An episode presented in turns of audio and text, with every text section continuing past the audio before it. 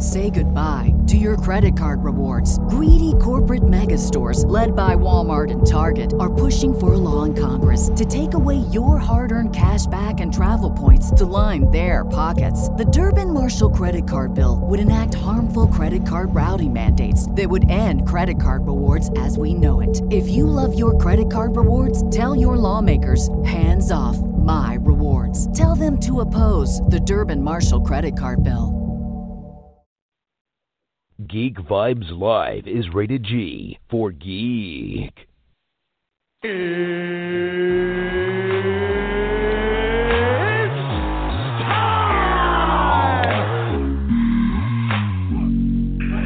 this is Matt Lesher. This is Phil LaMarr. Hey, this is Vladimir Taylor, aka the Penguin from Gotham, and you are listening to Geek Vibes Live. Here we go. Welcome, welcome, welcome to an all new episode of Geek Vibes Live. I am your host, Jawan, and today's episode is brought to you by Manscaped. With summer right around the corner, the time is now to look and feel fresh, especially below the waist. Think about all of the upcoming pool parties, beach days, road trips, and backyard barbecues, and to ensure that you are ready to capitalize when the right situation presents itself, visit manscaped.com. Manscaped.com takes the risk out of manscaping to precision engineered tools which are optimized for male grooming and hygiene. As seen on Shark Tank, visit manscaped.com to find out why they are number one in men's below the waist grooming.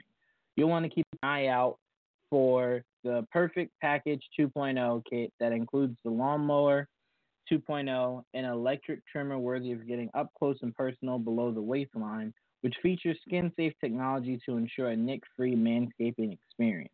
Get 20% off free shipping and a free travel bag with the promo code GeekVibes20 at manscaped.com. Again, the promo code is GeekVibes20 at manscaped.com. It is definitely worth it, everyone. If you have not yet purchased something from Manscaped, make sure you do. I got it. Um, I also got it as a gift for Father's Day tomorrow. Um, so it's definitely worth it. And you're saving the 20% off. So make sure you guys go manscaped.com, geekvibes20, and get your 20% off. All right, um, let's get into it. Nick, what's going on, Nick? What up, man? Just excited to talk some geek culture stuff with you. It's going to be a lot of fun. Uh, the NBA Finals are finally over, so we're looking forward to the draft. So we'll be talking about that uh, later this week. So super pumped for that too. Absolutely, and huge congratulations to the North, um, Canada, everyone in Canada. Um, I've seen more people in the United States that are now Canadians than ever before. Um, so congratulations! They're all coming you. out of the woodworks, man. They're coming out of the woodworks, man. They they definitely are. It, honestly, I can't even really. Um, I- I'm not even shocked because I remember when the Spurs ended the Heat's dynasty. A lot of a lot of Spurs fans that I had never heard heard from before. Um, that just Yeah. suddenly were Spurs fans. So it seems to be a Right. dynasty thing. People like dynasty ending, um, which is cool. Which is absolutely cool. I Yeah, I think mean, I we can were all appreciate going for that too. yeah, Yeah. yeah, absolutely. Um, but nonetheless, you're you're bandwagon fans, and it's cool. Just admit that you are.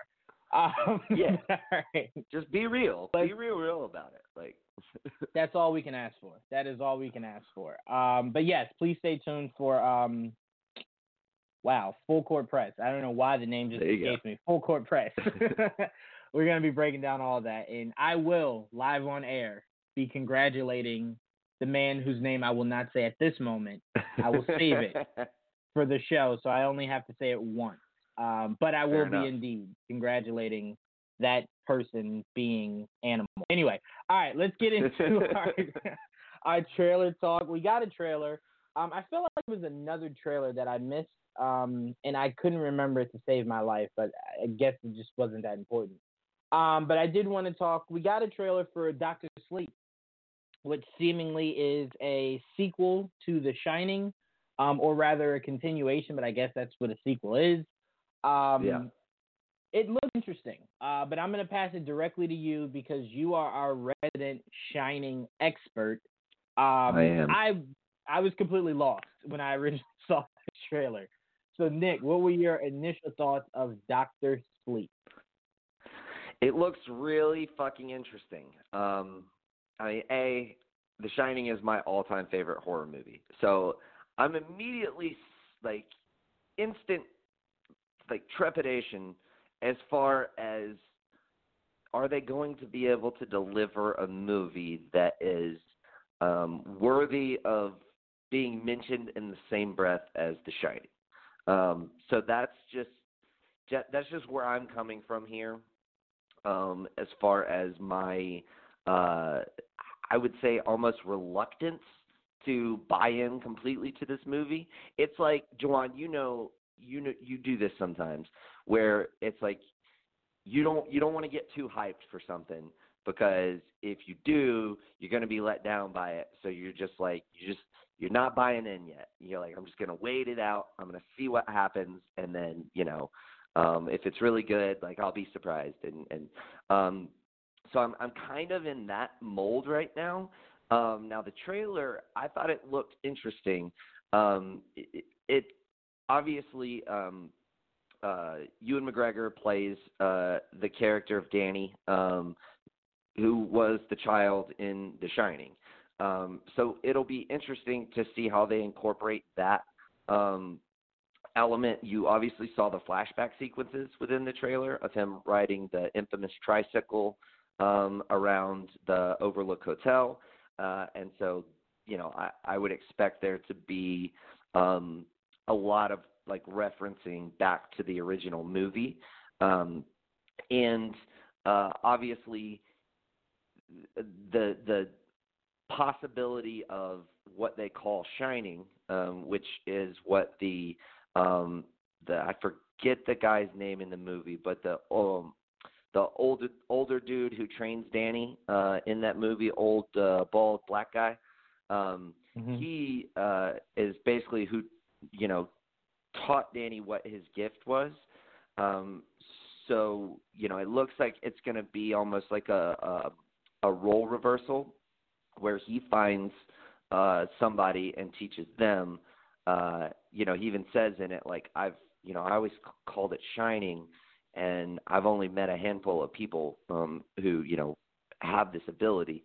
Um, so that's a good way to tackle it. Um, that makes sense that it would be him finding somebody else who can do who has this gift years later and that kind of bringing back these memories um that you know are probably locked locked away for the most part um and that you know the the scene where he you know wakes up and sees red rum on the mirror like that was pretty fucking intense. Um but yeah i'm i'm excited for it for sure. I just i have to temper my expectations. Um, I, so I, I'm cautiously optimistic. I'll say this as a question: If I'm remembering The Shining correctly, like I, I told you before, it's been forever since I've seen that movie.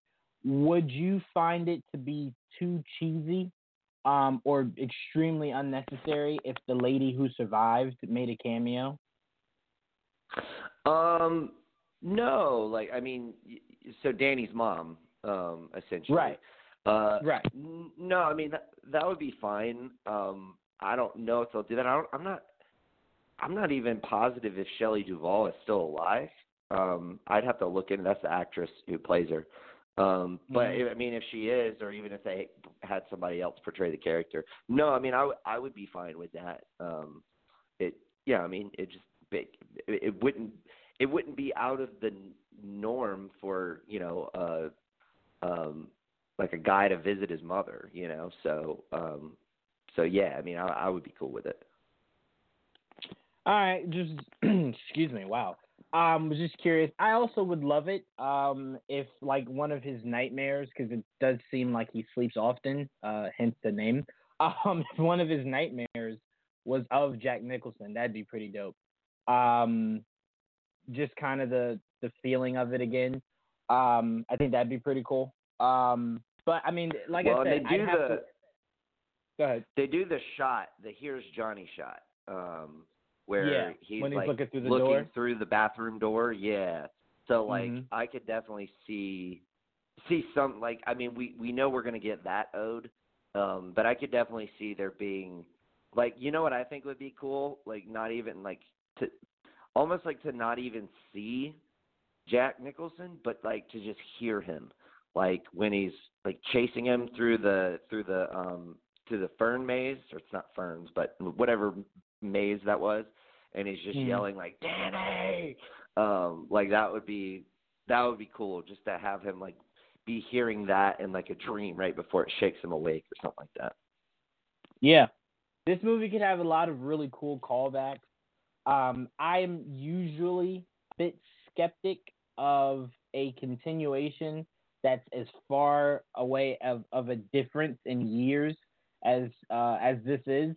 Because I kind of just always feel like if The Shining came out as long ago as it did, and we're now in 2019, and you're giving this you're giving this to us, it better be really good um, because The Shining to me is one of those movies where it's like I don't need a continuation of it. Um, but if it's done well, then I'll be pleasantly surprised. Um, but yeah, I mean, you you go ahead. Yeah.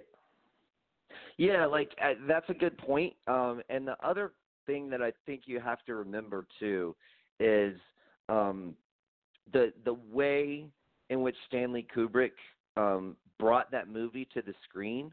Um, he kind of famously took took a, a, a lot of liberties with it. Um, so much so Mhm. that Stephen King was like not the biggest fan of it um, because it, he felt like it strayed maybe a little too much from his source material. Um, and I mean, I think I, you know, I've I've always been just a huge Stanley Kubrick guy. You know, whether it's that, whether it's The Clockwork Orange, like um, 2001: A Space Odyssey, like he's just fucking brilliant. Um, so I mean, it didn't obviously didn't bother me, and I think it's a fucking masterpiece. Um, but it'll be interesting to see like um, you know, like so often now, like when it came out, like they made a big deal about, well, Stephen King saw it and he loved it. Um, so, you know, will this be, will this, will this be closer to something that Stanley Kubrick would have liked, or will it be closer to something that Stephen King will like? I would bet that it's something closer to something that Stephen King will like. Um, and we Mhm. didn't even talk about the director. Um, I forget his name, but he's uh, he's done a ton of um, horror movies. That's his wheelhouse. Um, I know he did um, Ouija: Origin of Evil, which I have heard from many different people that is a very good horror movie, by far the best of the Ouija franchise, you know, series. Um, and uh, I can't think of the other couple that were big that he did off the top of my head. Um, but he's this is Mike. Flanagan. Mike Flanagan, thank you. Um, and and so he's you know he's th- this is he's in his element here. Um, but you know I would have I just for me personally, um, like I will be utterly disappointed if if I sit down and watch this movie and it feels like the typical horror movie where it's just hitting the beats that you expect, even if it's a great movie. That that's the kind of thing that sets The Shining apart from it. I would be so much like more intrigued if um Robert Eggers, I believe is his name, the guy who did The Witch, was doing this Mhm. movie. Um, because the the atmospheric quality of his first movie, The Witch, seems like it would be much more adaptable and translatable to a Shining sequel um, than your typical um, horror fodder. Well, I shouldn't say fodder, but your, your typical horror fare. Um, even if that that you know horror fare is you know uh, of good quality. So that you know that's another thing that I'm I'm uh, just again like slightly worried about. Like I I have no doubt that it's going to be of good quality, I guess. Um, but if it's just your typical horror movie and it doesn't have like this this sort of um more atmospheric style that The Shining was so famous for. Um no jump scares. I don't want a single fucking jump scare in this whole movie. Like maybe one, but like don't don't layer it with it. Um so I mean there's a there's a lot of things there's a lot of boxes that it would have to check um for me personally. So I I don't know. I got a feeling it's going to be a good movie, um, and that the the less the the put it this way the more standard moviegoers who don't like it that means I'm going to like it even more. I will say one thing. I'll read you. I'm I'm here on Entertainment Weekly's um, website. They got an article. Um, according to the the director, uh, he had to convince Stephen King that the film should be in the same universe as Kubrick's The Shining. Um, so I think that's very interesting. Um, mainly because, and I think I do have a quote from here. Uh, quote from him here. Sorry. Um, when it came to trying to crack the adaptation uh, I went back to the book first, says Flanagan, who previously directed the well received King adaptation Gerald's Game.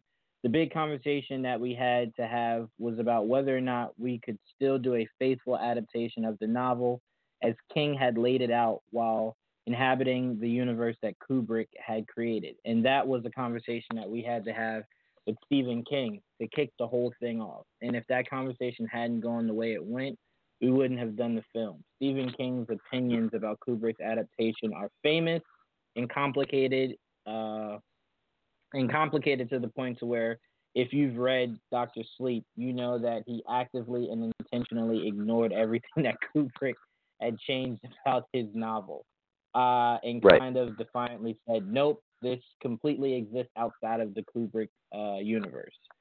Um, right. I read you just a little bit more, and then I'll I'll, I'll get to your thoughts. Um, we really needed to try to bring those worlds back together again. We had to go to King and explain how, and in particular, how to get into the vision of Overlook that Kubrick had created. And our pitches to Stephen went over surprisingly well, and we came out of the conversation with not only his blessing to do what we ended up doing, but his encouragement. Your thoughts? Nice. Well, that's that is extremely positive. Um, because I mean, obviously, that's something that I mentioned, you know, just minutes ago. Um, mm-hmm. The fact that you know he, I guess that that would be a credit to um, what the, you said, uh, Flynn Flanagan. Um, yeah. The director. Um, him him being able to uh, convince Stephen King that he could deliver a vision that he thought would be a happy marriage uh, of the two. I think that's wildly important. Um, like, and obviously, you would need you would need Stephen King's permission. Um, like, if you were just going to basically be like, this is going to be like a lot closer to Stanley Kubrick's version than your version, he's probably just going to be like, no. so if you're able to like kind of marry those two, uh, uh, you know, kind of starkly different visions in, in a way that is encouraging to King, um, but your your overall goal is to try and keep that same universe and continuity that uh, Kubrick had set up. That's a tough task, but if they pull it off, that that that will be exactly what I want to see.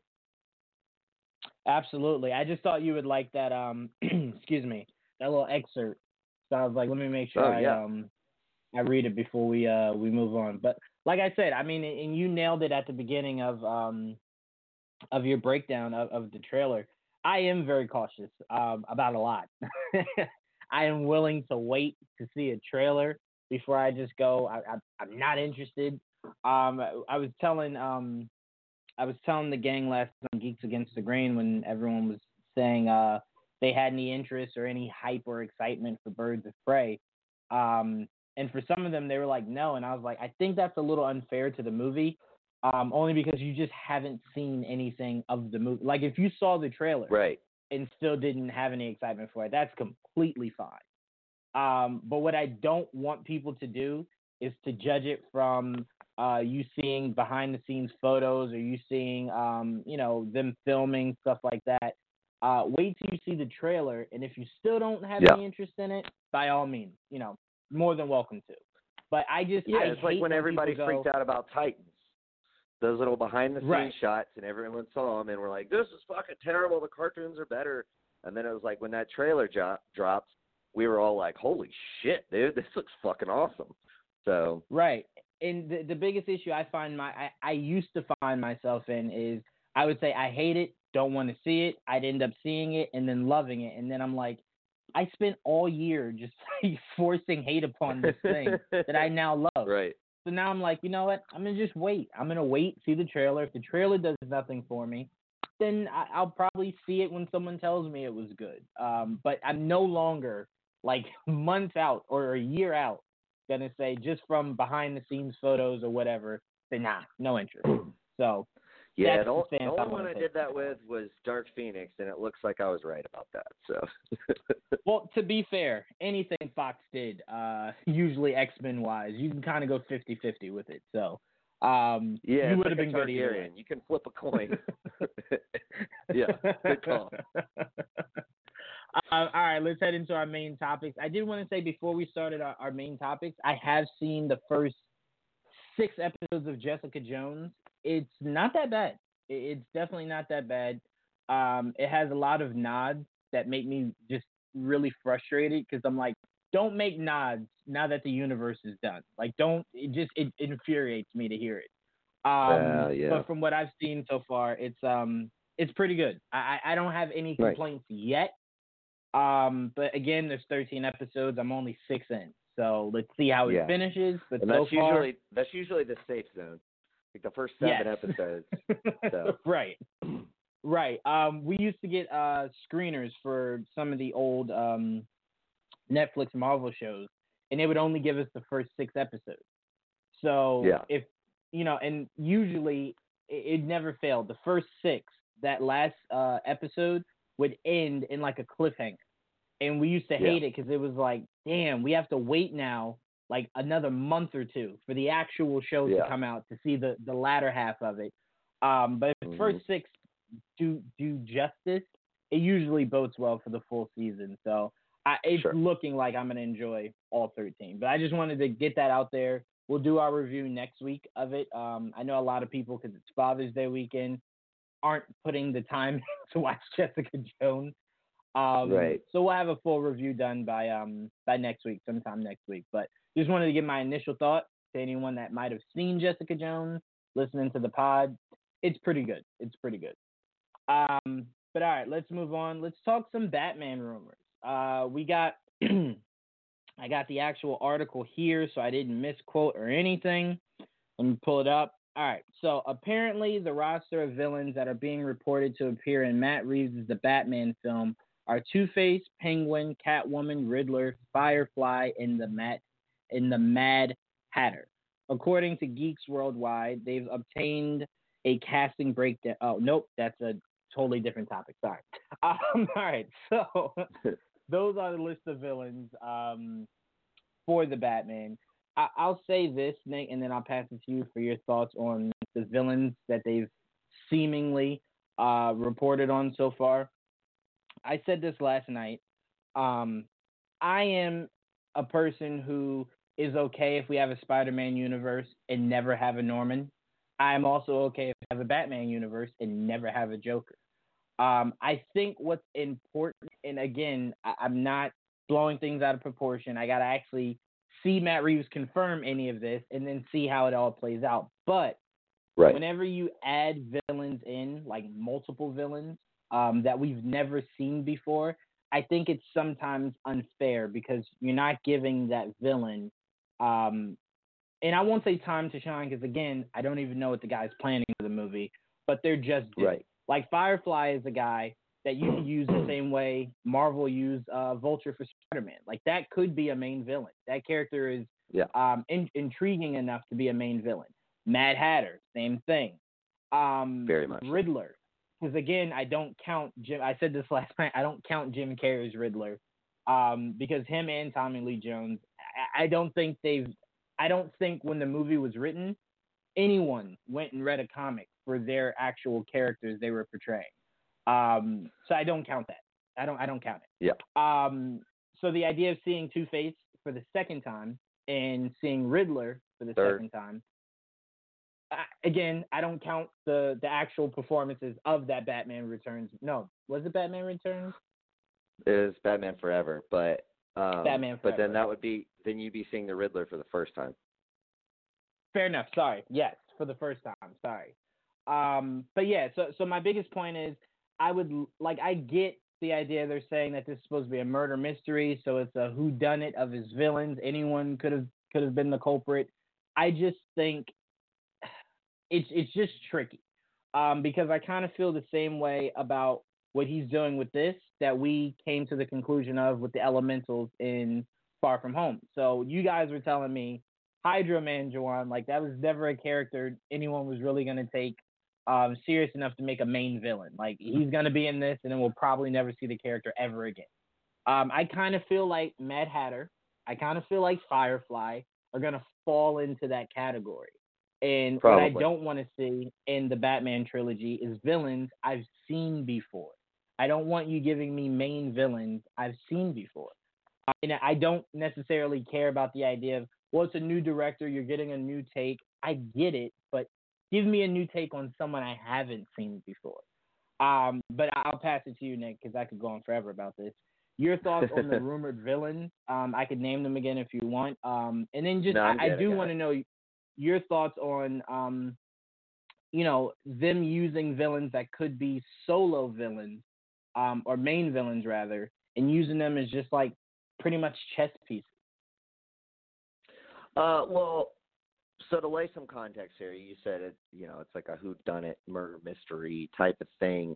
I haven't heard that exactly, but I mean, obviously, I heard the original quote where he was interested in doing a sort of Batman film noir detective style movie. Um, and so, like, with having this this cast of characters, um, to me, uh, it kind of makes sense if you're doing that style of movie, um, merging those two styles, and I'm fine with it. Like I, I think it's, I, I think you want to have, you don't want to have like a, if you're doing a story like this, you don't want to have a cachet of unrecognizables. You want to have some some recognizable villains in there, some kind of classic Batman villains, and then you throw in Firefly and the Mad Hatter, and you know maybe those characters will have a big bigger role in this um, movie than um, if those are indeed the characters that are going to be used. But maybe th- those characters will have a bigger role in this movie um, than the uh, the characters that we're more familiar with. But we'll see them kind of pop up, um, you know, later on in a sequel or something like that. Um, so I I'm fine with it. Uh, I don't like. I don't really. I I do prefer to get things that we haven't yet seen, but kind of like you said, uh, particularly particularly with even Two Face, like in in Nolan's Batman, it's you get so little of it, um, and it's it's it's a totally different version of Two Face. So, you know, I, I think there's that. Um, they never they you know never did Two Face justice in Batman Forever. Think they did more justice for the Riddler, but definitely none for Two Face. I mean, he just he Tommy Lee Jones played that character. I'm sure the way that the studio wanted him to, but it was not. It was definitely not in the vein of of who Two Face is. Um, with the Riddler, we it's been so long since we've seen him, um, and like with with like any of these villains, um, you know, when you separate how different the Dark Knight trilogy is, it's been so long since we've seen like actual comic adaptations because that was such a grounded and and supposed supposed to be like a real life um adaptation. Um so I think that that leaves it open for a new director to come in and kind of have his pick of the litter. I think it's smart if they don't do Joker, though I will say this. Um the uh, um, rumor that's been going around about um, them eyeing Macaulay Culkin for the Joker, I think that would be fucking awesome. Like, I just think, I think he would completely throw himself into that role, and I think it would be fucking amazing. Um, but um, I digress. Uh, I think kind of this this cachet of villains that they've got set up since it's been so long since we've seen um, you know, a couple of these in Riddler and Penguin, and even the versions of Catwoman and Two Face that we got in Nolan's Batman are probably going to be so different um, and then you're getting two, you know, characters that we haven't seen. Um, so I think it, I think if these are the characters, they're striking a good balance. Um, and you know, I think to do a Batman trilogy and never have the Joker in it would just be crazy to me. Um, but if they did it, I wouldn't hate it. Like I think you would have to establish that there that a Joker exists. Um, but if they never do the you know the storyline, uh, you know involving um, you know Batman, you know squaring off with the Joker, um, you know I w- I wouldn't be the end of the world. I'll be surprised if they don't tackle that eventually, though. See, where I'm at with the Joker is if this movie, this first movie, does not have Joker, any mention of Joker, um, I kind of want the second to be Hush, which in Hush you, eh, there is Joker in it, um, so you can introduce him in in that. Um, and then I, I want desperately, desperately, because I especially think Robert Pattinson can can do this so well. I want Court of the Owls. I want Court of the Owls. I desperately want it. Great list. Um, Yeah. say it again. I said it's a great list. Like that, if, Oh, they, if yeah. that's the direction that they ended up going, that would be fucking terrific. So to me, if you want to introduce Joker, introduce him. I just don't need him to be a main villain. So if you're saying like, Yeah. um, the movie starts with Batman taking down Joker, um, I'd be fine with it. I, I complete. I, I'm Yeah. fine with the idea of that. Um, I just love the way Feige and Sony have approached um, Holland Spider-Man, to where not only did they change Peter drastically in the sense of his childhood friend isn't Harry, it's now Ned. Ned again Right. is a Miles Morales character, but Right. there's also at this Well, at this wait, juncture. wait. Ned's Ned's not a Miles Morales character, but it but Ned seems to be based off of Gronk, which is a is it Gronk? Oh, right, right, right. Yes, yes, yes. that the- that the- character that is the a Miles idea Morales of character. Ned is from from a Miles Morales character. Right, you're right. I'm sorry. I Right, worded yes, that wrong. yes. You're right.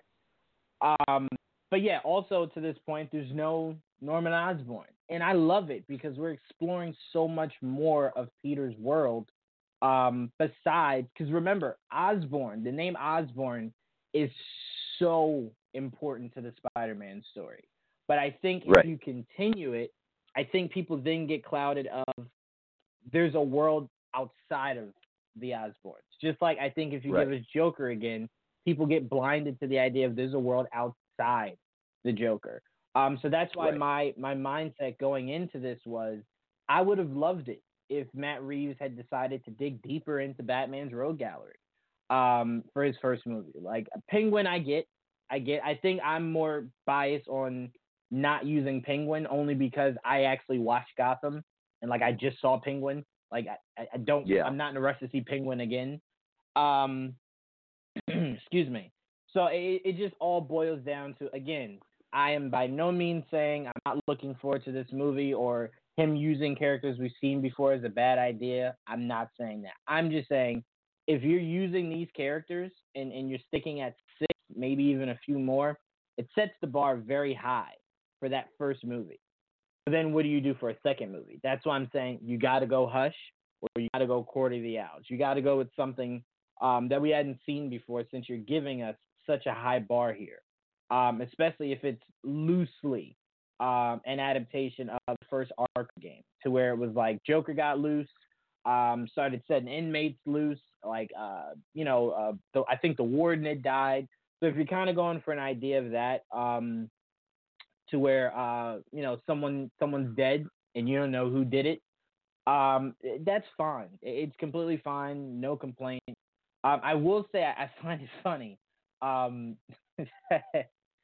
two years ago, we were looking at Ben and Jared Leto, and now years later, we could be looking at Robert Pattinson and Macaulay Culkin. Um, I love it. It just it, it's what a world we live in. Even though I will say, if it does pan out that way, um, and there's not been that big of a chatter about it, um, Joker is something that's not even really been mentioned. Um, Right. I'd prefer you to go Skarsgård. I'm pronouncing his last name correctly. Um, Yeah. From it, I'd prefer Yeah, the guy who that. played it. Yeah, I just prefer it. Yeah. I just prefer it. Um, but if you want to go out of the, you know, I don't want to say left field, but if you want to go completely different, Oh, um, that's left field, to me, dude. to me, Robert Pattinson is someone five years ago I wouldn't have been like, yeah, that's Batman. Um, but it's Right. grown on me. So Macaulay could do the same thing. Wouldn't be my first choice, but it could definitely grow on. me. Um, hey, I think yeah. I'm 100% here for it. Shout out to Mac. Shout out, definitely. Um, all right, so let's move on. We I, I want to talk Norman Osborn since we were just talking about Norman Osborn. Um, and we got some rumors of Norman Osborn possibly being cast. Um, let me read from the quote that we have. Um, they've obtained, uh, according to Geeks Worldwide, they've obtained a casting breakdown that sounds a lot like Norman Osborn. Um, they have obtained a character breakdown for someone under the code name the Benefactor. All that is known about the character is that he is mysterious and nefarious benefactor.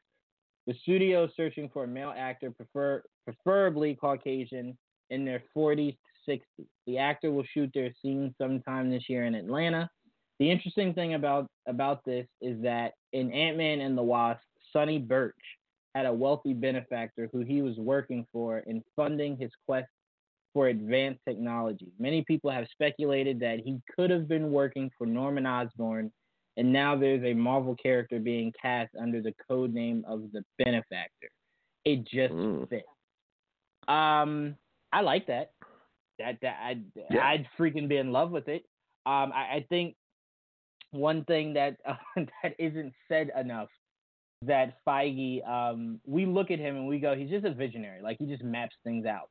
Um, but Kevin Yeah. Feige also does have things that just falls in his lap in the sense of it just happens to fit. Like you look at the Yeah. puzzle that he has up, and it's like that piece doesn't fit, and he's like, "No, watch," and it's like, "Holy shit, that fit!" And it's like, "Yeah, told you." so it's like I feel like if this does turn out to be the benefactor that we did here in Ant Man uh, and the Wasp does turn out to be Norman Osborn, it'll be just as convenient as when Holland was was joking around saying, "Yeah, the kid in Iron Man two, that was me," and it was just like, Right. No, it wasn't. It, it just it wasn't Tom, but bless you. Um, but I do like the idea of this. I will say, I was kind of hoping they would leave the race of Norman Osborn open. Um, but you going uh, Caucasian, 40s to 60s, a lot of people are throwing out names like uh, Matthew McConaughey. Um, uh, God, what's his name from um, Breaking Bad? I'm drawing a huge blank here. Bryan Cranston. Uh, Bryan Cranston. Um, throwing out names like that. Matt Damon is a name I, I threw out there. I think Matt Damon could definitely sink his teeth into it. Um, but yeah, I mean, you introducing Norman Osborn, I think is huge. I think what is more intriguing is that from the article, um, it wasn't spec, it wasn't specified on if this is in Far From Home, if this is in another movie. Um, it was just said that he would be filming this year um, for a, a, a role, I, I guess, a movie or whatever uh, to be decided at some point. Um, so I'm really curious. So if he's shooting it this this year, it obviously is not for Far From Home, unless it's a complete, uh, it's completely to throw us off guard. Um, we speculated this, Nick, uh, years ago when Homecoming came out. Norman Osborn could have been one of the people that purchased uh, the Avengers Tower um, that Sure. we see Spider-Man swinging by in Far From Home trailer. Um, so I mean, there's always been speculation that Norman could come through in that aspect. But I'm really curious your thoughts on the article and when would you like, or when do you think we will see Norman Osborn? Um, it's very intriguing because it does. The description obviously fits Norman Osborn, um, and it, it's it's without any further context. It's hard to extrapolate who it could be outside of Norman Osborn. I think because we've all just been sitting around waiting for Norman. Um, so, with that in mind, I definitely think that it's a a, a very good possibility that that uh, is who they're they're searching for at this at this time, um, and it would make sense. Like that would be that would probably be the next step. It's like what you said, Jawan. Um, they were smart to open up this world without Norman Osborn. Um, because of the other things you were able to explore and and and give this um, Spider-Man new Spider-Man franchise like its own sort of feel. Um, so I think that was smart.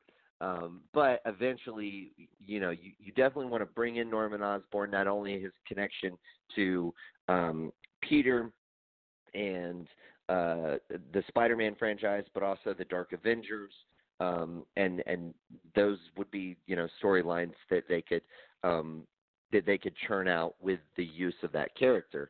So a lot of intrigue there. Um, as far as like when I think we might see this character, if it is Norman Osborn, um, I mean, I, I could maybe see it in the sense of they are going to maybe have it have it be a post credit scene.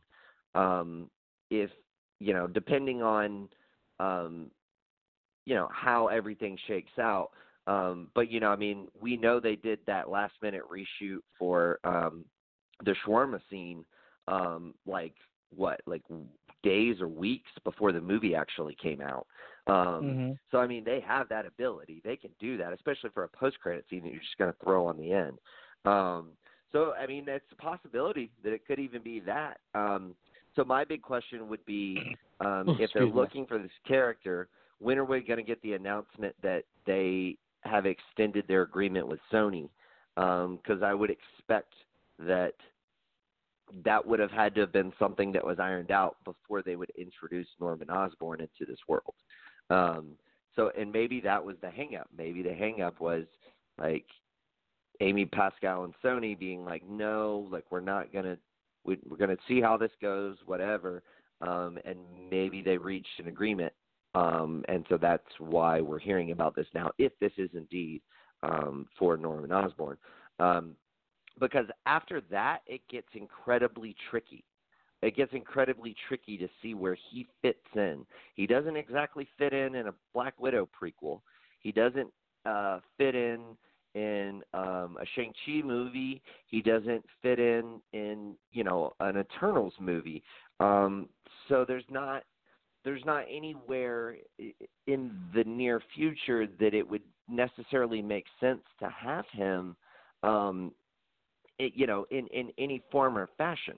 So that's where I'm curious is and I think the the only place that would actually actually make sense is a is a post credit scene for Far From Home, um, just because I don't see any other movie coming coming down that could do it.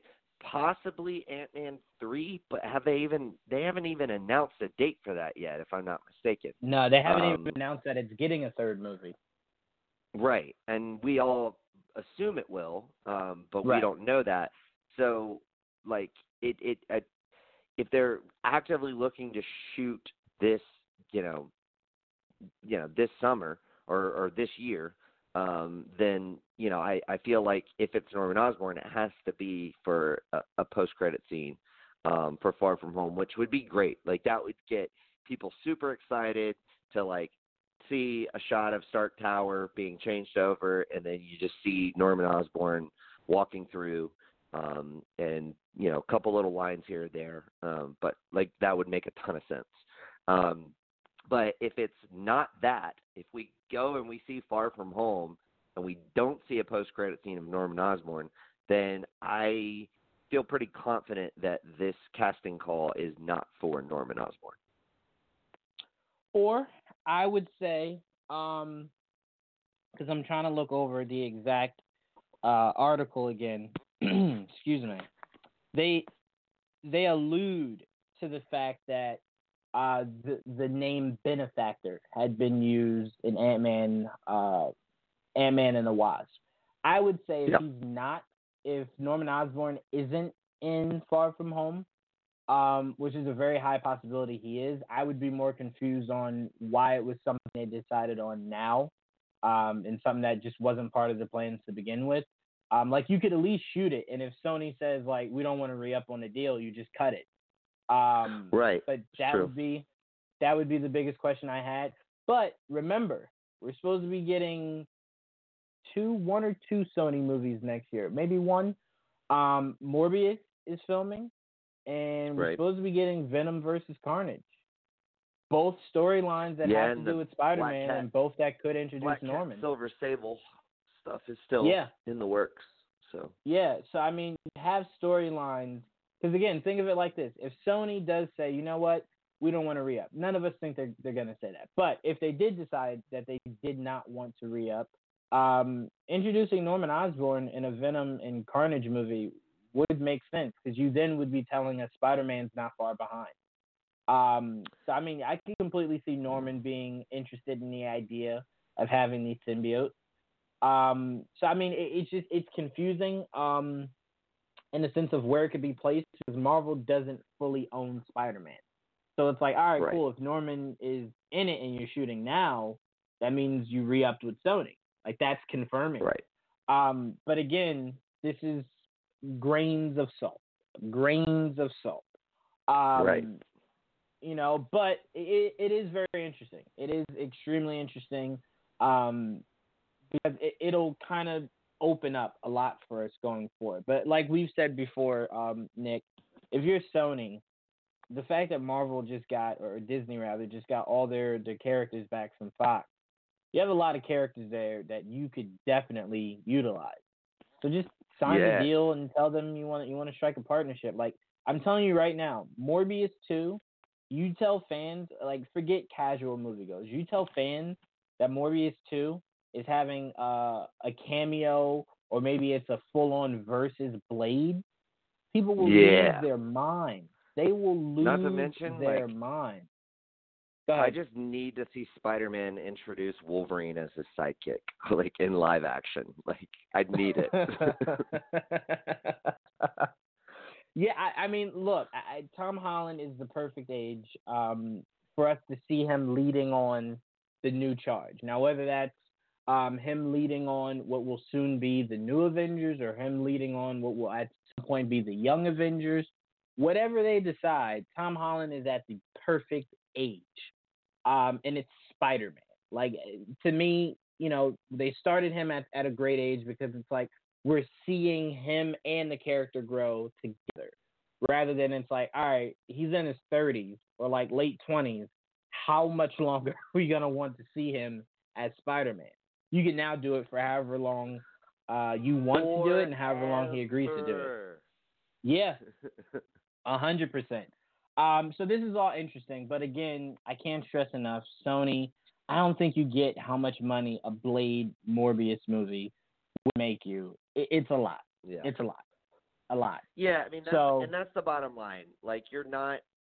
This deal is so advantageous to both sides, um, Mhm. and the fact that like the fact that part like part of the deal wasn't that, hey, you can't make Venom, like you can't make a side movie. Like they were like, yeah, go ahead, make a side movie. We're not gonna tie it in with our stuff, but you can make it. Like it's fine. Um, Right. so it's not like they're hampering their creative control on the other side. Venom was had very mixed reviews, but it, it did great at the box office. So like, I don't know. I just don't see. Um, I don't see any version at this juncture, at this point in time. I don't see any any way if they decide to not continue to, the deal that makes them more money.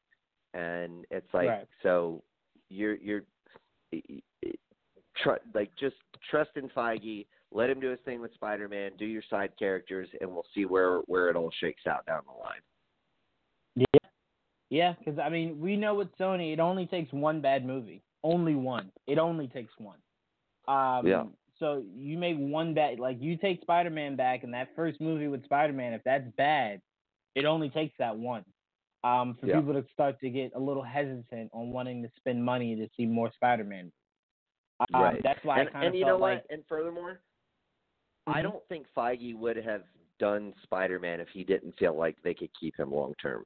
I feel like he's confident that they can um, because of the success that the MCU has, um, and so I think he very much looked at the situation like, yeah, like we'll, you know, essentially we'll be able to utilize this character, like bring him into this world we've created, and that is going to make them a shit ton of money and it's going to make us more money and it's going to give us more stuff to play with, more toys in the toy chest. Um, and so everybody wins.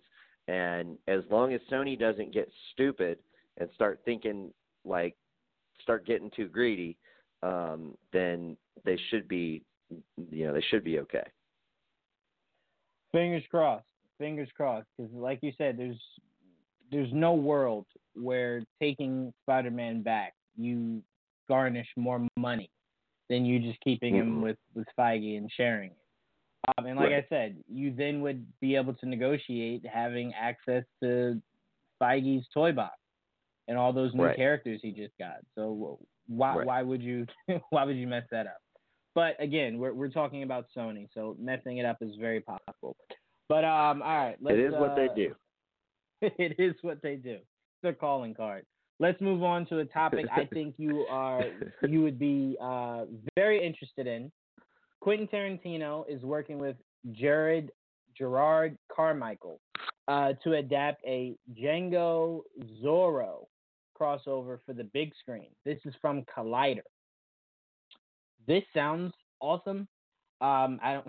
Yeah. I, I've tried to picture it in my mind, like the times Django was supposed to be set in, and like the idea that Zorro would run into to Django is just weird, but whatever. Um, I'm trying not to overthink it. Um, but Nick, I will ask you. This will be one of the most talkiest uh, movies of Tarantino's history. But uh, your thoughts on the idea of a crossover between Django and Zorro? Super fucking cool, man. Like I will be so fucking pumped for this movie. Um, Tarantino has an interesting track record of producing various movies or executive producing various things where, um, like, he has a, a, a pretty high level of involvement because of his his um, fandom. Uh, the one that comes to mind is Sukiyaki Western Django, which is not Django Unchained or anything related. Um, but that uh, it's basically a um, a highly stylized Japanese western, um, basically kind of based off of um, Yojimba, uh, Yojimbo, I think actually, um, and uh, maybe you you might know a better version of it with Bruce Willis's Last Man Standing, um, where mm-hmm. the you know the dude rides into town um, and there's these two gangs, and they fight each other, and this one dude like is basically plotting against both of them to you know corrupt both sides and and end up basically having them kill each other, um, and uh, like that is what that was based off of. And like Tarantino had a cameo in it. He was an executive producer, um, and like it was it was really it's a really fun movie. I, I definitely encourage anyone to watch it if you like that sort of stuff. Very um, wacky, highly stylized spaghetti western with very awesome um, Japanese uh, coloring and the way that Japanese filmmakers utilize color is um, is splendid and and uh, you don't get that with American movies. Um, probably the closest you would get to it is French uh, filmmakers. They they do that very well too. Um, but uh, so I would see this as somewhat in in league with that, or when he collaborated with um, um, Ryan Rodriguez on From Dusk Till Dawn, and he had a had a role in that, obviously. Um, but he likes to do this. He likes to um, like essentially, you know, collaborate on various different things. Um, I think he um, famously did uh, a small amount of collaborative work on um, Sin City as well.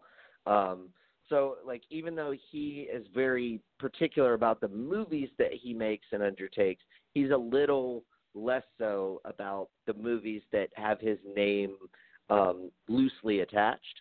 Um, and I think the fact that he is on board with this, I think is super cool I would honestly, I would prefer to have a new Zorro movie, um, and then to do this, like you know, to to basically set up that character and then have the the characters overlap. Um, but regardless of that, um, I think it would be so fucking dope. Like to have this, like the wh- what is he called? The fastest gun in the South, which is Django's nickname, um, and uh, to have that kind of overlap with Zorro um, as you know this this masked um, vigilante who's who's you know fighting for the people. Um, dude, like sign me the fuck up. I can't wait. I so hope this movie gets made.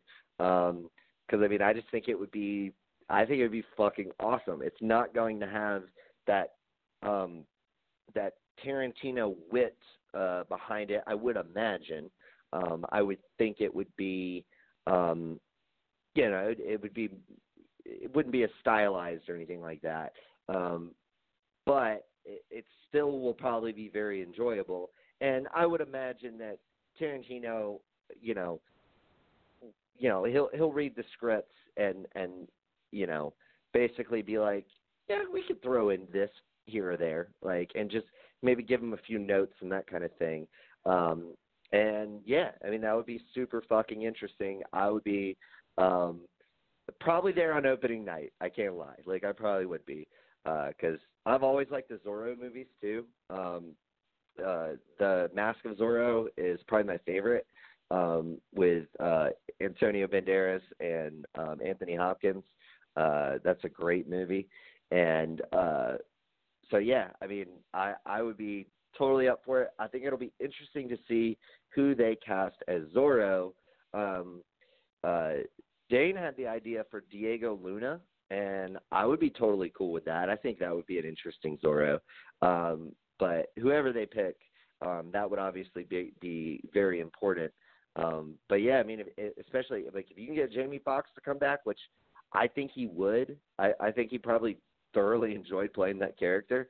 Um, I don't know why you wouldn't because he's such a badass. Um, but uh, but yeah, like sign me the fuck up, man. Yeah, I was just reading this this article about uh, Tarantino saying that um, during Inglourious Basterds, um, uh, that remember that scene where Christoph Waltz is like choking out Diane Kruger. Um, yeah. Tarantino was saying how like he wanted it to feel real, like he didn't want it to be like one of those choke out scenes that you kind of like like this is so fake. Like he wanted it to feel authentic. yeah. He got Diane to buy into the idea of like he was like, all right, listen, I'm gonna choke you. Like I, I'm gonna personally choke you. I'm gonna get you close to passing out. Um, but I want us to make this authentic. And she said, yeah, and they said they they they nailed it in one take. Um, nice. so I'm just like Quentin Tarantino is such a badass. like he's just such a badass. Dude, he's wild, man. Um, it, it, it shit got him into trouble too with Uma Thurman for Kill Bill 2 when she crashed that fucking car. But um, yeah, but yeah, yeah. No, he, he wants he wants his stuff to be authentic. Like that is definitely something like that he is super fucking keen on. That is for sure. Yeah. So when I said the idea of like when would these two come together, that's why I, that's why I wanted to point out like I don't even want to overthink it. it. It's Tarantino. Like I'm sold. Like that. That's that's that's well, all I need to hear.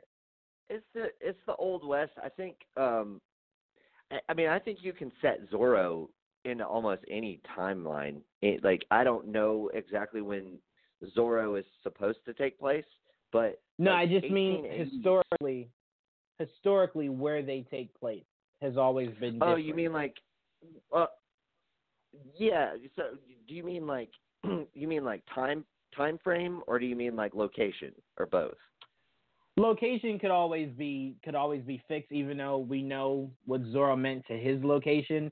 I just kind of meant. Uh, yeah, I think you would the- put Django there. I think you would. Right. Django would travel to to Mexico. Right, right. That's what I, I was more hoping they would stay true to. Because if you bring Yeah. Zorro here, it's kind of like, It don't know doesn't make I a like whole lot of sense. Yeah, no, not at to- all.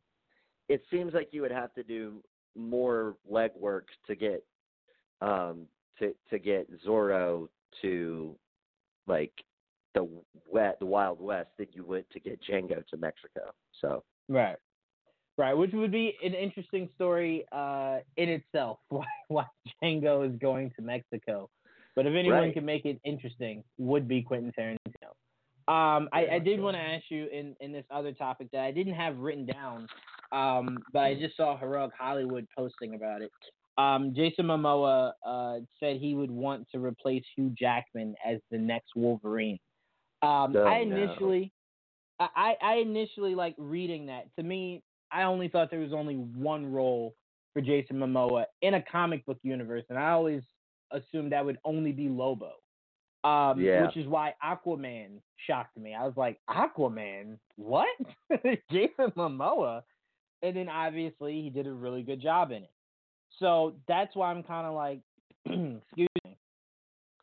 Um, him as Wolverine, like, no. But then I'm like, that's how I felt about him as Aquaman. And then I was thoroughly Yeah, but- surprised. So I'm like, yeah, he. I mean, look, the idea of a savage beast, he seems to play pretty well. Uh, Yeah. so him taking on Wolverine isn't out isn't an out there idea. But I do think there are better actors suited to play Wolverine. And as Joel would say, um, the height. He does not like the height. He wants his Wolverine shorter. Um, Yes. But I am intrigued, Nick. Uh, and your like thoughts preferably on the idea. Canadian or easily passable as Canadian. Like Very true. um because he's fucking Canadian. Uh and you know what? Like I I honestly I'm kind of of the mindset I don't think they're going to go this way, but I'm kind of of the mindset where like you know, you can you can get away with having a no name as Wolverine. I mean that that's what they did for Hugh Yeah. Jackman. I mean that Yep. so um poor and poor uh Dougray Scott. Um I hope Mission Impossible 2 was worth it, man. Um but, uh, but yeah, I, I no, I would not be on board with that. I I could understand why he would want to play the role because I mean it's fucking Wolverine. Um, but I I that that's I gotta draw the line somewhere, and it's it's well before Jason Momoa as Wolverine. Like he's way too big, um, way well way too tall, um, and like I I I just don't get a a Wolverine like I mean yeah I get the like the whole beast uh mentality thing, but I just don't get a Wolverine um vibe from him at all. Like um I could I'm sure I could think of a ton of other MCU characters that he would be more suited to play. Um and even like, you know, possibly uh some of the X-Men or something like that. But for Wolverine, no. Like I mean, honestly, I again, I would I would kind of like them just to find uh somebody who's a little shorter, like basically my height. I mean, you're probably not going to find someone who's five three. Um, that's gonna be that's gonna be a tough sell. Um, especially someone who's five three and like like bulky enough to like kind of have that um to have the necessary build. Um, the only person that I can e- that I've ever even thought of who would like fit the mold would be um Scott Caan um because he's five four five five and he's stocky he's got a good build to him um but i don't i don't know if they would want necessarily want him to be wolverine i mean um but yeah i mean i i think as far as as far as Momoa, I just I can't get on board with it. Like I I would honestly I'd rather just have like a no name Canadian actor. Like that would be fucking awesome. Some no name Canadian actor who's like five foot, you know, five five foot nothing, uh, if you will, um, and just stocky and is you know a a, a a good actor, just you know not known. Um, but they'll probably they'll probably won't do that. They'll probably bring in somebody that has some sort of name recognition. Um, but I don't think that person is Jason Momoa. I would agree. I would actually further back up your point on getting someone of, of a no name. I said last night when we were doing Geeks Against the Grain, not a lot of them seem to be on board with what I was saying. But I was when I was saying how DC should completely reboot. Um, what I what I what I was trying to back that up by because they were saying like, well, you still have Wonder Woman eighty four, like Gal Gadot's making the money, Momoa's making the money, and the point I tried to get across to them was the actors are not above the characters. Like, think Right. about how much people loved Ben as Batman that now are okay with the idea of Robert Pattinson as Batman. So to me, it's you could bring in anyone to replace Wonder uh, uh, Gadot or Momoa in the movie. If it's done right, will still make a lot of money. It just will. Right. It just will. So to me, it's like if you're telling me you don't want your Wolverine to be someone we've seen before or someone a large portion of the world has seen before, I would have no complaints, none. I mean, because I don't think anyone knew who Hugh Jackman was before uh, he played Wolverine. I don't think anyone knew Only who Chris Russell Crowe. Hemsworth was. Yeah, it was Russell Crowe. I don't think anyone Yeah, knew Russell- who Chris Hemsworth That's who they originally wanted. before Thor. That's who Bryan Singer wanted, um, but he had just done Gladiator and didn't want to, um, like didn't didn't want to undertake another role like that. He didn't want to be typecast or whatever. Um, but he was like, "Hey, you should check out this this other guy, this guy that I know, a friend of mine. Uh, his name's Hugh Jackman, and he was actually their second choice. And then Dougray Scott had to pull out because of Mission Impossible 2, and as fate would have it, we had uh, what 13 glorious years with Hugh Jackman. Shit, more than that. It was like 17, wasn't it? 16, Yeah, something like almost that. 17, It was a long 16, fucking time. 17. Yeah, yeah. So, but um, but yeah, I will always stand with the idea of the characters mean more than the actors. They're always Yeah. replaceable. Um, and if we've learned anything, Nick, there are lines around the globe of people that would ease that would love to play a superhero character in today's time. So it Oh, won't be hard to find a replacement. Um, you see how quickly they were able to replace Ben. Like I feel like Ben left yesterday, and they, they replaced him. Um, so it, it's not difficult. Um, but all right, let's um, excuse me, let's move on. We got some more news. I want to talk a little bit about E3. Um, Okay. E3 had some some really cool games, gaming announcements, stuff like that to come out. But I want to talk about two things in particular and only. Um, I want to talk about um, the new Star Wars game, Fallen Order, which, by the way, I didn't think I could love Cameron Monaghan more, but I do. Um, and I want to talk about the new Avengers game. Um, here's the new Avengers game. Here's the thing: a lot of people were super complaining about the look of them. I get it; they did look extremely weird. I don't know why whoever designed them made them look so different than how the cartoons have always made them look, how the movies have them look, how the comics now have them look. Um, it seemed like they went completely left. Like at the end, uh, when they came back to introduce Hank Pym, I'm like, oh, I would have. I thought that was Hawkeye. Like that didn't look like Hank Pym. Um, Bruce Banner doesn't look like Bruce Banner. So I'm like, I don't get the designs of them, but the idea of the game looks awesome. It, it looks really good. I, I thought it was very ballsy of them to not only kill Cap, but to show that in the trailer.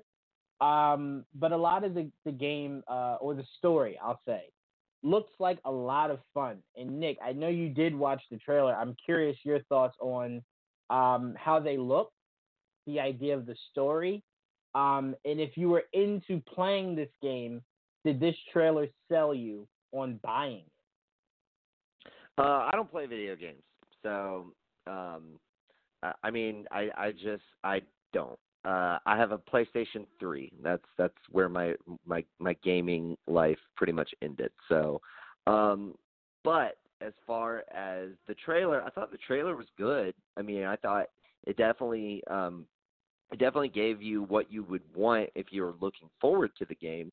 Um, I do agree, like you, that the way that the characters look is off-putting. Um, they like, and it's again, it's not so much that they don't look like the um, the actors who play them. Um, it's like they were going out of their way to make them not look like the actors who played them. Um, like you instead of just doing like generic Captain America look, it's it's like they tried to base Captain America off like um like a I don't know, like a like a fucking white dude who wears like New Balance and and and he's a police officer and he goes to the gym like three times a week and you know like it's just not I don't know what they were going for there. It's just it was a little it was it was definitely off putting. Um like where you said like even if you just kind of use the the the comics as your basis um I, I, I don't think I- don't think you go that far wrong. It's like they were actively trying to make them look different. Um but ultimately, what any game is going to boil down to, you, the, you know, the internet can throw up as many memes um, as they want, making fun of the way they look. If the gameplay is good and it looks like it's good, um, everyone's going to go out and get this game because you know um, they everyone loves Marvel right now. Everyone loves the Avengers. Um, so it would not surprise me if this is like a huge seller. Obviously, the Spider-Man game for PS4 was fucking huge. Um, I would expect this to be, um, you know, some somewhere on that level. Um, it's obviously um, maybe a more complicated game um, to, um, I guess, to to figure out you know what your various missions and everything is going to be. But the fact that you have so many different characters that you can utilize and and that will inhabit the, this this video game world. Um, as long as they're really creative with it, it's the, your, your possibilities are endless on what you can do with this.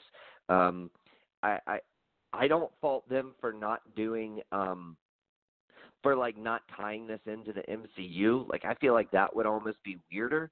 Um like we're as fans of these characters, um you and I like we we know how this works, how the, you know in different mediums, whether it be the comics, the cartoons, the um the movies, the TV shows, the um uh the video games that you're going to get different adaptations. That's just the way it is, and there's nothing wrong with that. Like that's probably what you should do. Um, you know, just so you're not putting yourself in, a whole as far as continuity and everything else. Like have your own version of that world. Um, so I don't I don't necessarily mind that, but yeah, the the the visuals of, of the characters did look a little wonky, um, to say the least and I do want to say because I did hear a few people say like, oh well, you know, this is early on. The game doesn't come out till next year. They can always fix the edit. To me, that is the worst excuse for when a yeah. movie puts out a trailer and the um and the CGI looks bad, and then people go, well, dude, relax. It's just a trailer. They can fix it for the movie. No, no, no, no, no. The point of a trailer is to get me intrigued in the movie. So that means it should be flawless. I shouldn't look at it and go, this is really sloppy. Like I'll then feel like the movie could be really sloppy. Um, like yeah. it doesn't necessarily, it won't necessarily put me off, me personally, but it'll make me a little concerned. So I'm like, if I feel, sure. if I feel as though the characters look bad, I don't want you then to tell me relax. By the time the game comes out, they'll look better. No, then my question is, would you make them look bad now? Like, why'd you release that? like, why would you release that? So I just want people to know, like, money goes into these things. It's called marketing. So it's like you don't waste money just to tell people, like, relax, we're gonna spend more money and make it look better. Like, no, give me product. You know, and again, you could have something that you think is the finished product that you then improve on um, you know, that's why it's important to put trailers out way ahead of time to put out feelers. Right. Um, but it shouldn't be that bad that I'm like, I don't know how I'm gonna play this game and have to look at him. Like Iron Man has to wear his mask. Um, I need Banner in Hulk form. I need Ant Man to have his helmet. Like it just it looked that bad. So to me, yeah, that's not an excuse. Don't don't try to sell me on. Well, they'll they'll improve it. We saw how that worked out with Sonic. Like the fact that everyone in that room looked at Sonic and said, "Nah, this is good. Put it out." It, it's a shame. Yeah. It, it, just it is. So I feel the same about this. Uh, it looks like a really fun game, um, but they just looked really weird. Um, yeah. I even will go as far as to say, I mean, it, it's not that important because it looks like he probably dies uh, relatively early. I I thought Caps looked looked too much like Duke from GI Joe. I'm like, what? You have armor on top of the arm. Like, what? What am I looking at? He like, looked real. He looked really bulky. Like his whole Yeah. his whole torso region looked too big. Like it was Yeah. it was strange. Yeah. Yeah. And then he looked Really like he had a blockhead. Like he looked he looked like a Lego head. And I was like, no, He did. no. Like like come on, dude, you gotta make Cap prettier than that, dude. Come on now. You do. it's Captain fucking you do. America. You definitely do. I think we all can agree Cap should be prettier. Um, Yeah. just come on, make him prettier. Uh, Chris Evans has set the bar high. Like try to try to get Yes. there. Um, but all right, let's move on to falling Fallen Order. Um, I'll say what intrigues me about this, uh, the trailer that we saw for this. Um, the first thing I saw, Nick, I wanted to call you immediately, but I'm like, I know Nick doesn't really play video games, so I'm not sure if he even saw it. Um, what was Forest Whitaker's character in Rogue One? What was his character's name? Saw was Uh, Saw Gerrera. Yes, that's right. I was Okay. about, I was gonna have to get into character there for a second, like "I'm living a dream," or whatever it is he says. it looks like Saw Gerrera is in this this game. Um, well, he is. I saw him. Let me not say like it's speculative. He is in it, uh, which is super freaking cool. Uh, that's awesome. I think the thing that hurt me the most about Fallen Order is that around the time of this is around right after Order 66. Um, so it's like it's beginning to be the rise of Darth Vader. Um, but what intrigued me the most, and I have to give Rebels credit for this, is um, what do you call those things? Uh, the people that they hired to kill the the Jedi. Ah, I'm drawing a blank here. Ah, they're like they're like Fuck, Sith don't know. lords, not Sith lords, but um, ah, can't think of the Oh, name of them. uh, I know what you're talking You know about. who I'm You're talking about, about. Like what what's her name is? Yeah, yeah, yeah. You know who I'm talking I about. think I know. What you're Audience out there, you guys piece it together. But as long as Nick knows what I'm talking about, that's all I care about. Um, but I always thought they looked cool on the show. So I was like, man, I'd love to see them on the big screen. But in video game form, they look just as cool. Um, so I love the idea of it, and I love the idea of this lone Jedi um, sparking hope. Um, and you know where there seemingly is none right now. Um, but Nick, I'm really curious on your thoughts on the story that we got to see from the trailer, um, and then the idea of us seeing some characters like Saw Gerrera uh, pop in. Yeah, I mean it's a it's a cool way to like keep these characters incorporated because we obviously first got Saw with the Clone Wars, um, and then he popped up um, in I think he I think I want to say because he was in Rebels, but I think that that came after his appearance in um, It Rogue did. One. Uh, yeah, okay. Um, and but like so we got a continuation of that character, so now we're getting him in another medium. Um, it, it's just a cool way to do stuff. I mean, it's it's a way for um for fans to uh to um you know continuously enjoy a character across different mediums. Um, I will say like I do kind of feel a little bit like it's like stop trying to make Saw Gerrera cool. Star Wars, it's never gonna happen. Like Mean Girls moment. Like I, I I just I I I I felt like the portrayal of his character in the only film that he's been in and probably the only film he'll ever be in was just not very good. Um and it wasn't until I watched um him in Clone Wars and then uh afterwards in um in Rebels that I was like, all right, yes, there's there's more to this character. They just didn't really flesh it out well um in the movie. Um but uh but yeah i mean those little nods are always nice for for huge star wars fans um and then as far as like the storyline i uh i mean i'm always down that's a classic storyline it's a classic star wars storyline just like uh you know one man um you know standing against uh a regime of tyranny um and it it's just it's it's something just something is draws the human spirit to that because i mean that is what the human spirit is is you know um somebody standing up for what's right when nobody else will for no other reason than he wants to do what's right in the world.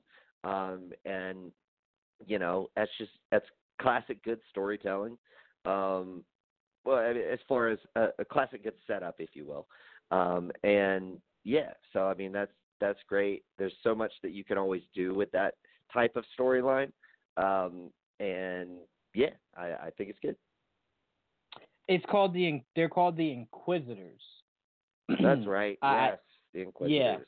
Thank you. Couldn't remember it. Which, by the way, I'm I'm looking because I looked through the the cast. I didn't even I didn't even remember Jason Isaac, um, voiced the Inquisitor for that uh that first season. Huh. Pretty badass. Interesting. Yeah, that that's pretty Yeah. badass. Uh, they also had David. I I know I'm I'm gonna mispronounce his last name, so I'll just say um, he played uh, Dr. King in that um in that that that movie. You know what I'm oh talking about? yeah, yeah, yeah, yeah. Ola Ola Wande or something like that. Yeah, he was Agent Yeah. Word. Yeah, so a lot, a lot of people in this, I'm like, wow, they got really huge names to do Yeah. Star Wars Rebels. Like, holy shit! And then you look and it's like Freddie Prinze Jr. and it's like, ah, okay, all right, yeah, all right, Oh, Um, Sam Witwer. right. Um, Sam Witwer's my man. I I desperately need a uh, Force. What is it? Force Unleashed. Yeah, I need a Starkiller movie or show. Give me, give me one of the two. yeah. But all right, I know let's, you do. um, you you know I desperately want that, Nick. I think I might be the only person, but I don't care. Um, all right, let's get into our last topic. Let's talk a little bit Lobo. Lobo is getting his own spin-off show on Syfy, spin-off from Krypton. Uh, we actually interviewed the gentleman who um who will be pl- uh, who is playing Lobo. Um, so that's huge news. He gave us a shout out on Twitter, so that's that's really dope of him. Uh, check out the interview on gvnation.com. Most important thing I want to talk about, though, Nick, and I think you'd be more interested in talking about this other thing, Sure. is that we got a report, or uh, yeah, a report that the Michael Bay Lobo movie. Um, I, I think I said this last night. I want Lobo to not be attacked. I want it to be exactly what the Joker film is. I want it to be Elseworld. Right. Um, Yeah. And I think the best reason for that is the best Michael Bay movie you will get is when you are telling him he does not have to stick to anything. So to Right. me, it's really hard to mess up Lobo. Like even harder than messing up a movie about turtles and a rat or a movie about cars. So if you tell him he he doesn't have to work on a plan or a bigger universe, he can just self-contain it. I think we could get a really great Lobo from him. Um, so I'm curious on your thoughts of this movie still being in the works, where you'd like to see it in DC's um, upcoming film plans, like Elseworlds uh, continuity, and if Yeah. you had in the back of your head anyone you'd like to see play Lobo. Man, I have been on board with the Terry Crews idea since um since uh Dane came up with that one. That'd be great. Obviously Momoa seemed like the perfect fit before Aquaman. Um but I mean, I'm not I'm not I don't again, I don't think it's terribly important who you get to play him, but you do need somebody like who's like big as shit um and, you know, has um good comedic timing. So I think Terry Crews would be interesting. I think he could definitely work. Um, but uh, as far as where I would like to see this movie, um, I feel like I would like to see it. Um, basically, I would like them to be like Michael Bay. You make the movie you want to make, and we'll figure that out later. Um, you don't have to necessar- necessarily announce that it's Elseworlds or that it's connected. You just say, "Hey, we're making this movie. Um, it's not really, it's not going to really tie into all this other stuff, but maybe we'll tie it in later, maybe. Um, but we're not gonna, we're not gonna hamper anything that you know that, that they want to do with this movie, um, so that it has to tie in. We could always just make it an Elseworld movie. Um, I feel like that's the direction I would go with it because um, if you could leave the door open for him to show up later on, um, that would make sense to me. Um, but if it's if the story kind of prohibits that, then just let the story be the story and let it be an Elseworld property. I think the one thing that makes me nervous about what you said is like if you say, "Hey, we're just gonna leave it open," and then you you then decide you want Lobo to be part of your universe, whatever universe you, you go in. I then get nervous Yeah. because what if they greenlight a sequel? You're now having Michael Bay direct a Lobo movie inside of a universe that now has to pertain to something. It's not just do you? self-contained. Well, if I mean, I don't think you necessarily have to make that decision unless you're going to involve Lobo in like a story that involves your other characters. You know what I mean? Well, no, that's what I'm saying. I'm saying, what if Warner Brothers then does decide they want Lobo in their universe? Um, obviously, it'd be something we worry about when we got to it. Um, but that's what my biggest fear is. it's my fear is you then asking Michael Bay to direct the sequel, but it, it it's now connected to a universe. That's what I'm afraid of. I'd rather him Mm. just be self-contained. Yeah, I mean, I could see that. I could definitely see that. Um, it, it I mean, it, to me, it just it, it, it, it to me, as long as they don't um, try to micromanage the story um, so that it fits. But like that's the thing. Like right now, what fits the DCEU? What even is the DCEU? Who is the DCEU?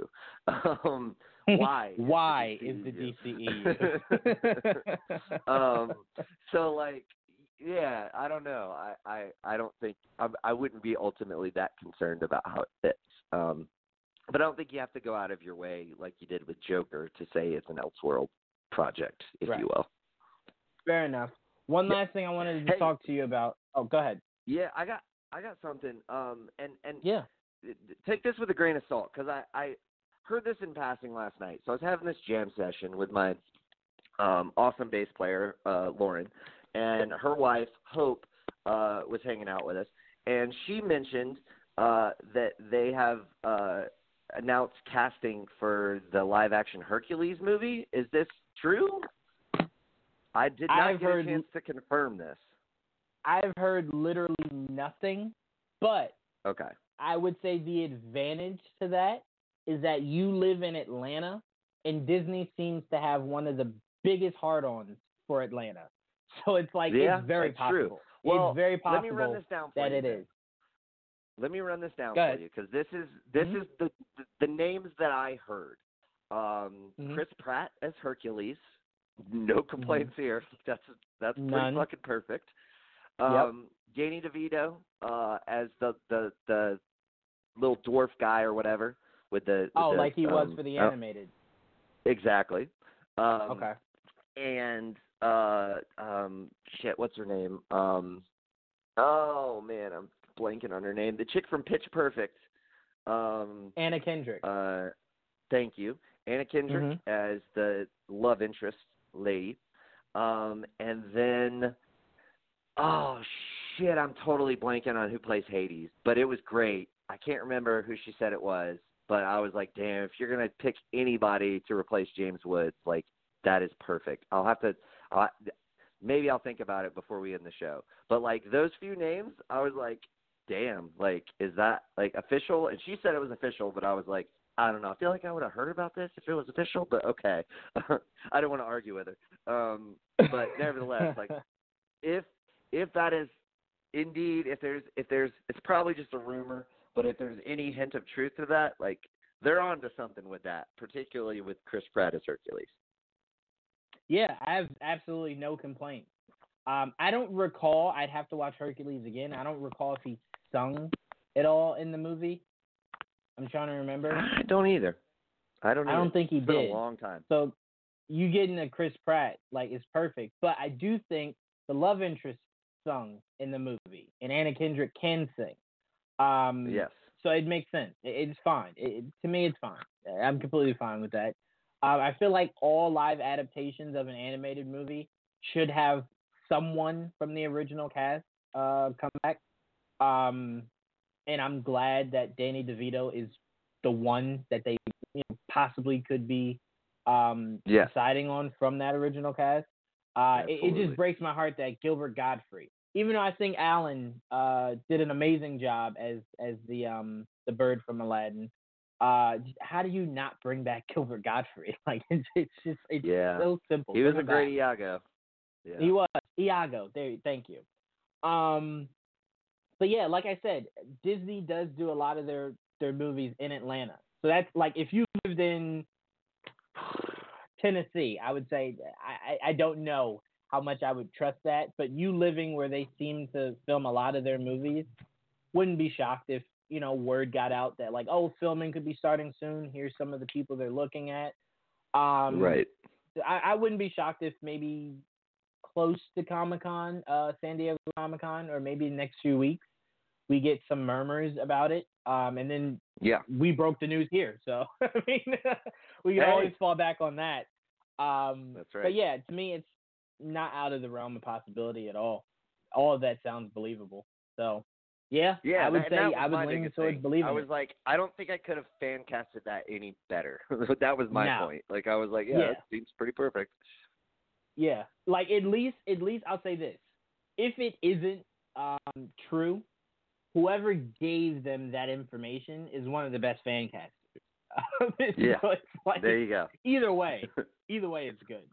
Um, but Yeah. yeah. for for now, Nick, I will say it sounds extremely believable. Um, I'll just stick with that. Sure. Um, but yeah, all right. So the last thing I wanted to talk to you about, we had it as one of our topics a week or two ago, but we never talked about it. Um, and I think I kind of Okay. just pish poshed it. And it was one of the rumors coming out of the Batman was that we could be looking at having a Robin. Um, now you could take this however you want. You could take it as Dick Grayson could cameo, and the cameo could be him becoming Robin. Um, I, I do know someone was talking about Ben Barnes is is Nightwing. Um, all of this, all of this, I, I, I don't like. Um, the, the biggest thing I told Joel I would be okay with is if Robin was about 15, 16, and um, you know, he kind of was stumbling uh, across Robert Pattinson's Batman, and he was impressed by him. Um, I don't need Robin's origin again. Like, I don't need Bruce at the the circus when it happened. I don't need any of that. I think Right. Robin in a movie where you're telling me I'm getting almost close to ten villains complicates things.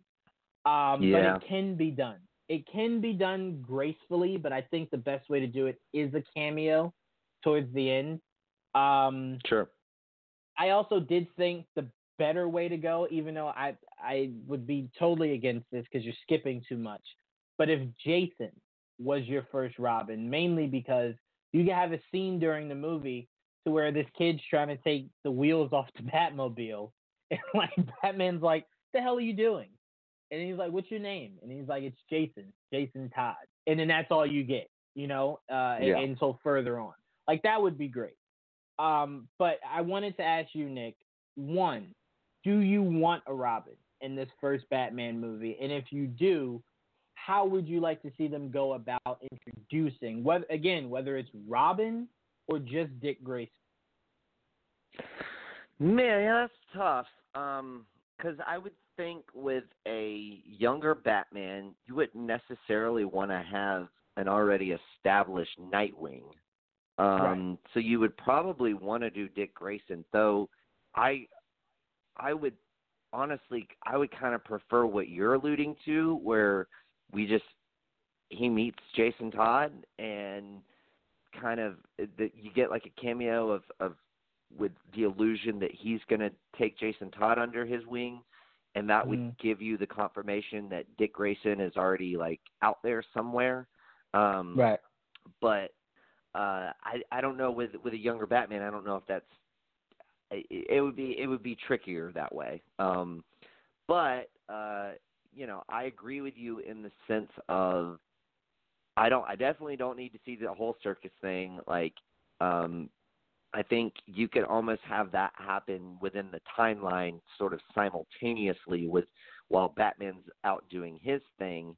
Um, like, it, it, and you know, essentially, you know, Dick Grayson um, ends up being like brought up in the end, and and we we could get just some exposition um, as far as um, his situation um, for you know the three people out there who don't know Dick Grayson's background situation. um, but yeah, I mean, I, I I wouldn't I wouldn't want a Robin. Put it that way. I would not want. Um, I definitely wouldn't want like Batman and Robin trying to team up to solve this mystery. Um, I think with I agree. this kind of this many characters and everything you're you're trying to pull off, um, I think it makes more sense for this to be a Batman solo movie. Um, and you know, like that that's just that that would be the better way to like kick things off. And if you want to have some kind of allusion to Robin or or a cameo, like you said, to set set up Robin, whether it be Dick or Jason or whatever, um, that would be totally fine with me. Um, and that could be incorporated over the course of the next couple films. um, and you could kind of really take your time with it because even in Batman Forever, it was like totally rushed, like how you know he ends up staying at Wayne Manor, and then he discovers that he's Batman, and then all of a sudden he's got a suit, and then he's fighting alongside Batman, like so rushed. Um, so, but like if you tease it at the end, you could almost use like the whole second movie to set up him putting the dots together and then have him become Robin in the third movie. Like um that would make way more sense to me um than having um like an existing Robin already. I would be I'd be a little worried about that if that's the direction they go. Um but uh, you know, like we've said throughout the show, I won't judge it um just based off the ideal of it um you know until we uh actually see how it how it works whether it be a trailer or whether it be um, the actual movie. Um, but it wouldn't be the direction that I would go um, to kick things off. Would you feel uh, as if it was cheap if the way they introduced Grayson was that um, Batman facing one of these villains, one of the casualties happened to be his parents? um, rather than it being in that circus accident. Would you would you feel as though that was cheap if they went that route? Depends on how they do it. Um, I, I feel like it, it it would have to be done extraordinarily well for it to feel genuine and to make sense. I'm with you on that. I'm with you on that. I will say the only reason a Robin, because again, they're they're aiming for Pattinson's Batman to be around late 20s, very early 30s. So if you lean right. heavily towards the earlier 30s, I don't know if you've seen the Umbrella Academy, but um, I think the kid's name is Aiden or, or something like that. The the kid that mm-hmm. was in in that show, um, a lot of people were saying he'd be a great uh, Dick Grayson, and I'm like, no, he'd be a great Damian Wayne, but not a good Dick mm. Grayson. Um, he screamed Damian Wayne, but the one thing I don't want you to do is give me Damian Wayne when you're just now introducing Batman to me. So you're telling me you just yeah, no, you be Batman getting and now he way ahead of yourself there. Right. Yeah, right, right. no, that's but no, no, no bueno there.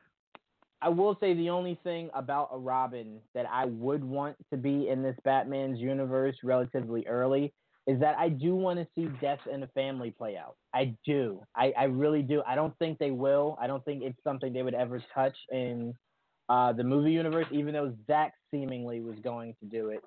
Um, I just want to see Death in the Family. It's such a great story. Um, it but is. it's very unlikely that a studio would sign off on that. So that'd be the only. Yeah, and I don't know that. I don't know that Zach was going to do it. I mean, Zach just kind of alluded to it. like, I um, think I think the Batman solo um, that Ben had in mind. I think it was going to be something that was um, because technically Death in the Family prequel? had already happened. It had already happened. right. Because that's when. Joker and Harley, Yeah. the the tagline was "killed Robin," so th- it had already happened. But seeing it play out in the sense of Jason coming back is what I think they were eventually going to work into Ben's trilogy. Um, Yeah. but us seeing Joker kill that kid is something I don't think a studio would ever sign off on. And I don't need to see it. Um, but a Red Hood is something I think is vital to at some point in the Batman mythos, from the live action standpoint, they should, you know, tap into. It's it's someone that Yeah. has become beloved, but wasn't when he was first introduced in the comics. But now people desperately want a Jason Todd movie. And I think now's the Right. time. Yeah, and I think it, that's kind of the other thing about this whole um, Ben um, Pattinson taking over for Ben thing, and I think that's one of the big reasons why we, both you and me, always kind of wanted to keep the whoever they picked to keep kind of keep the same age range, um, which is why I think we both love John Hamm so much, was because Mhm. I think we were always excited about having an older Batman, so you didn't have to explore all the things that you would have to explore with a younger Batman because we just saw it.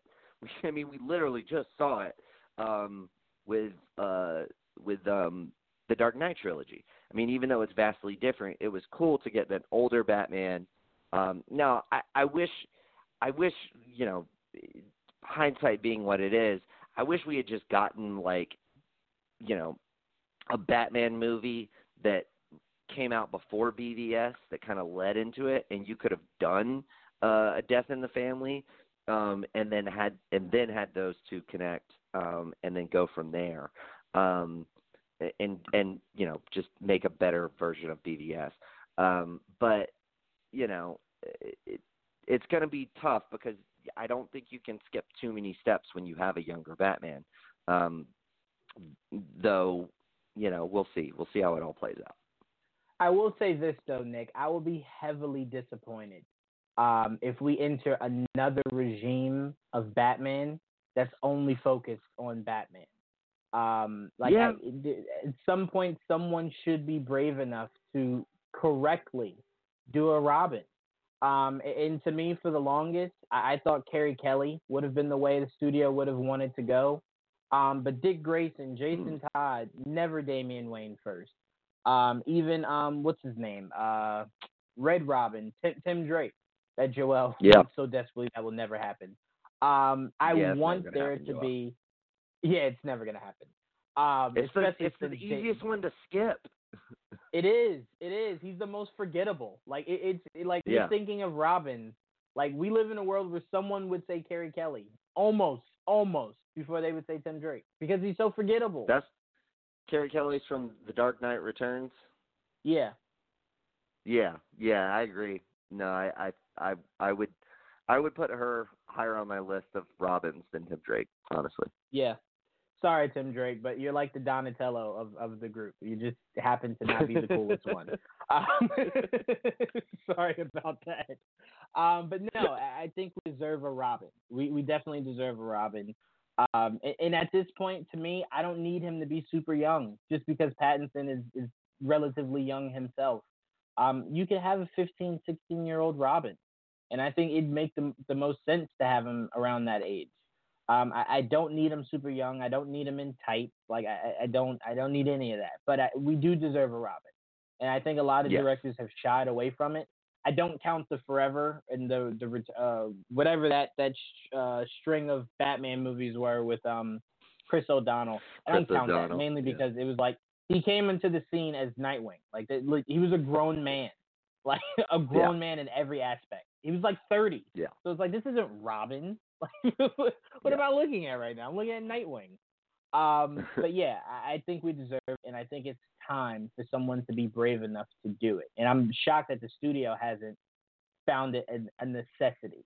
Um, but here's to hoping Matt Reeves gives us Robin. I mean, it's time. Uh, but is there anything else you wanted to to talk about, Nick, before we wrap it up? Nah, I'm, I'm good. Just uh, be sure to tune in to Full Court Press this Tuesday, breaking down the uh, uh, NBA Finals results, what this means going forward. Take a look at the upcoming draft, and then of course the draft is Thursday, man. So we're, we're gonna have a lot to discuss in this upcoming week. a lot, a lot, a lot, a lot to discuss. And I'm sure a lot of you heard the um the good news. We are now on Spotify, but if you guys don't have Spotify or iTunes or the podcast app or Stitcher, go to redcircle.com, type in Geek Vibes Nation. Our page will come up, and uh, there's a link that uh, says shows. You click on it, it'll show you all the different apps we are on um, hoping you would have one of them. Or just go to blogtalkradio.com, type in Geek Vibes Nation, listen to it that way. That seems to be the easiest one, I, I guess. Um, but regardless, there's no excuse for saying, I didn't know how to catch you guys' podcast. We seem to be everywhere. Um, so check that out. and also check out some of our newer articles up on gvnation.com. And I think that's it. I think um, uh, that's it for us. We will be back next week, same time, same place. Kanan will be on next week's episode. Um, if everything falls in line the way I'm hoping it does, we'll be on Valiant next week's return episode. of Canaan. Yes, the Valiant return. So fingers crossed to that one. But Nick, it was a pleasure. Thank you. And we will see you guys Indeed, same sir. time, same place next week. Peace. Peace. Say goodbye to your credit card rewards. Greedy corporate mega stores, led by Walmart and Target, are pushing for a law in Congress to take away your hard earned cash back and travel points to line their pockets. The Durbin Marshall credit card bill would enact harmful credit card routing mandates that would end credit card rewards as we know it. If you love your credit card rewards, tell your lawmakers hands off my rewards. Tell them to oppose the Durbin Marshall credit card bill.